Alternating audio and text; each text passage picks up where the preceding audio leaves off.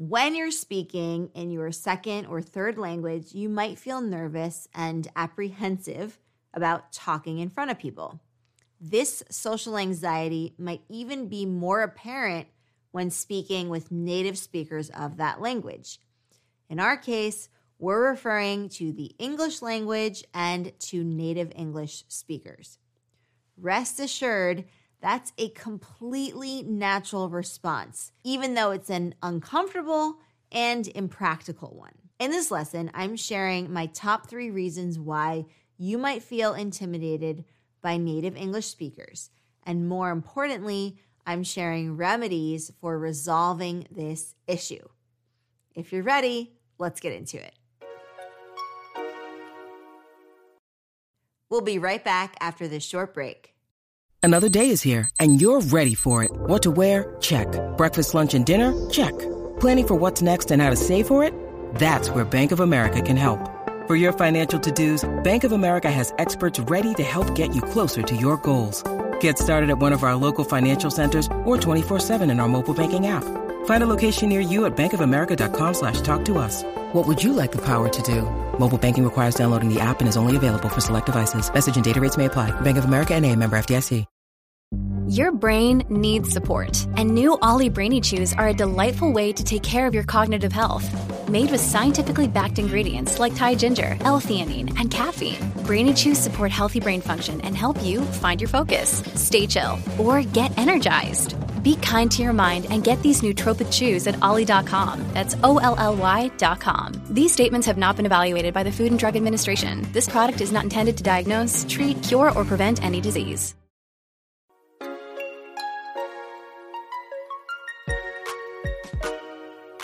Of course, you might have your own set of reasons, and I welcome you to share them with us. From over a decade of experience teaching English and communication, and from learning and mastering two foreign languages myself, here are the top three reasons I can think of why you might be intimidated when interacting with native speakers. Okay, so ready for the reasons. Reason number one you're intimidated is you've placed them on a pedestal. So, to place someone on a pedestal means that you view that person as perfect. It's the idea of treating and viewing someone as an ideal person instead of as a real person, faults and all. When you view them as perfect, next to them, you feel imperfect. Of course, this has nothing to do with reality and it has everything to do with your own perception. It comes down to viewing the person as a bit of an enigma or mystery because you probably don't know them well enough yet to also know what their faults and idiosyncrasies are. Reason number two, you're intimidated, you fear their judgment.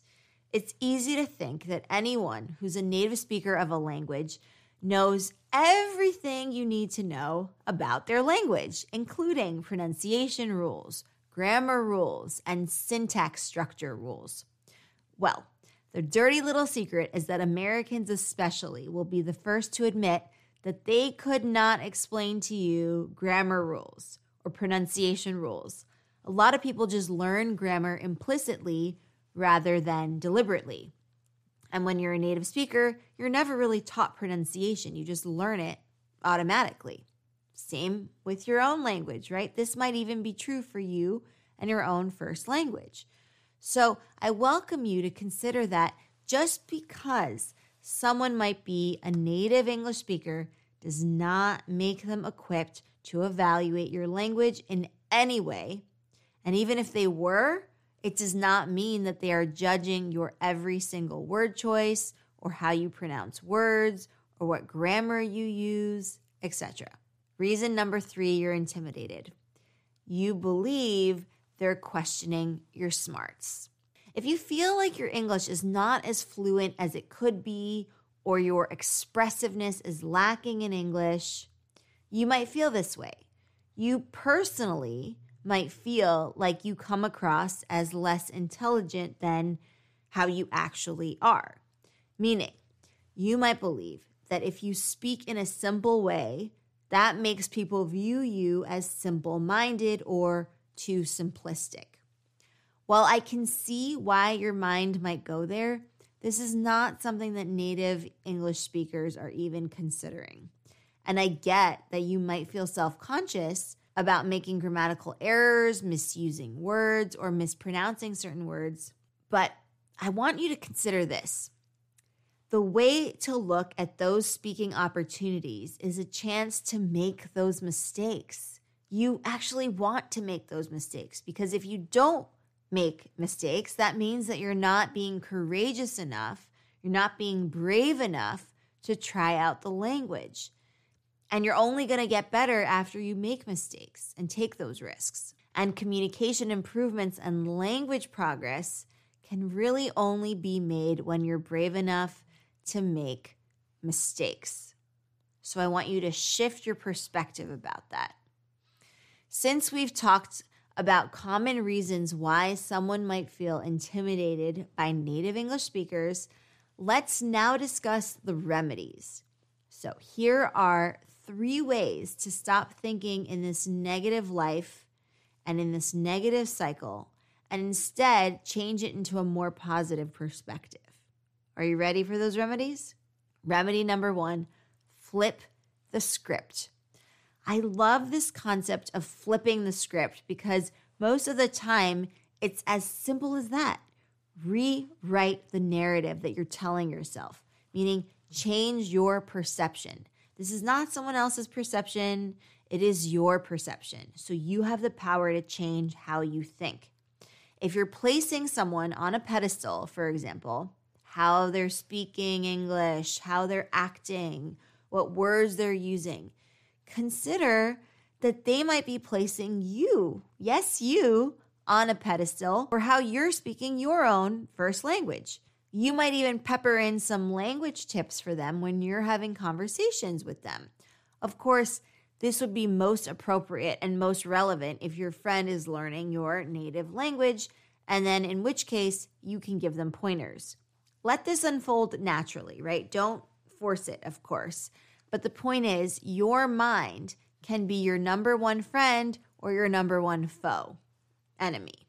So instead of making an enemy of your mind, and letting it sabotage your thoughts, flip the script. Tell yourself that for something, maybe it doesn't even have to do with language, for something, they place you on a pedestal as well. Maybe they're placing you on a pedestal for how you run your business. Maybe they admire how you do business. Or maybe they admire you for speaking two or more languages. That's a big accomplishment. As time goes by and you get to know them better, you'll learn and reveal so much more about each other. So, the, the placing on a pedestal really happens in the beginning of a friendship when you don't know each other well enough and it's just your perception of the person that takes over and clouds reality. So, over time, you will see that this person is fallible, they're human just like you, and they're not perfect. Far from it, right? We'll be right back after this short break. Remedy number two we all judge. Yes, you heard that correctly. As a human being, everyone is judgmental to a certain degree. The point is to be aware of it and rein it in, meaning control it. You can remind yourself that everyone's evaluating everyone all the time. So, this is not a unique situation, and it by no means is specific to you. Recognize that you're evaluating them too. Yes, it's true. And look, it's okay. This is part of how we make sense of the world. We try to categorize and create folders in the depths of our minds in which we can place experiences and encounters and people we meet. This is just how the human brain works, how it's wired. And yes, it's true, some of our software is still a bit outdated and maybe even a little bit primitive. But the point is, if we're aware of this and we're acknowledging it, then we can control it. We can upgrade our software, so to speak. And we learn to live with this realization and we move on. We don't let it stymie our growth.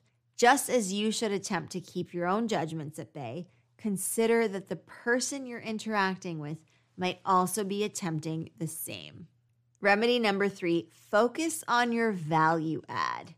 Instead of worrying about how you might not be showcasing your true intelligence because you've found language to be a barrier, focus instead on adding value. And look, if you feel like language is truly a barrier, then that might even be sufficient motivation to improve certain aspects of your language and communication. That might be enough of an impetus to work on vocabulary expansion, reading high quality articles, listening to quality content such as this, and so forth. When you're delivering value, you're not making it about you. You're making it about them, about the audience, about the listeners, the people that you're interacting with. And let me tell you, that is a great way to ease tension and social anxiety that you might be experiencing. And like I said, feeling like there are improvements you can make to level up could serve as an additional motivator to read more, learn more, and keep advancing your English. That might not be a bad thing after all. Fantastic work. We discussed three potential reasons why you might feel intimidated when speaking with first language speakers of English, native English speakers.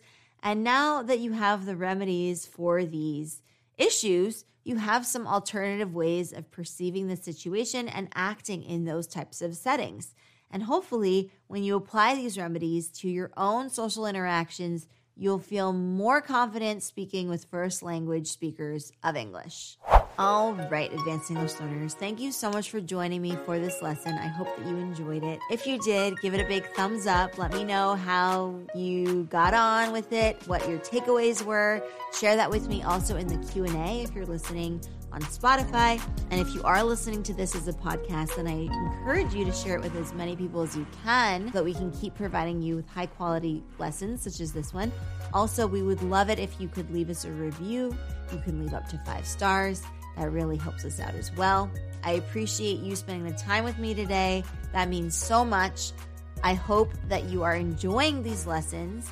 And if you are, then keep it right here. I have some exciting announcements I'm going to be making very soon. So be on the lookout for that. I will leave you a nice check out our newsletter. That's where I'm going to be sending out some new updates and exciting news. So definitely check that out. It's advancedenglish.co and it's 100% free. And also in that newsletter, you will get listening comprehension questions that I base on one of the conversations. So depending on what topic we cover that week, you're going to get nice PDFs about some listening comprehension to test your comprehension skills and to see if you understood the gist of what we talked about in the native English speaker conversation for that week. So I do hope that you take advantage of that wonderful opportunity and that great tool to help you level up your English skills.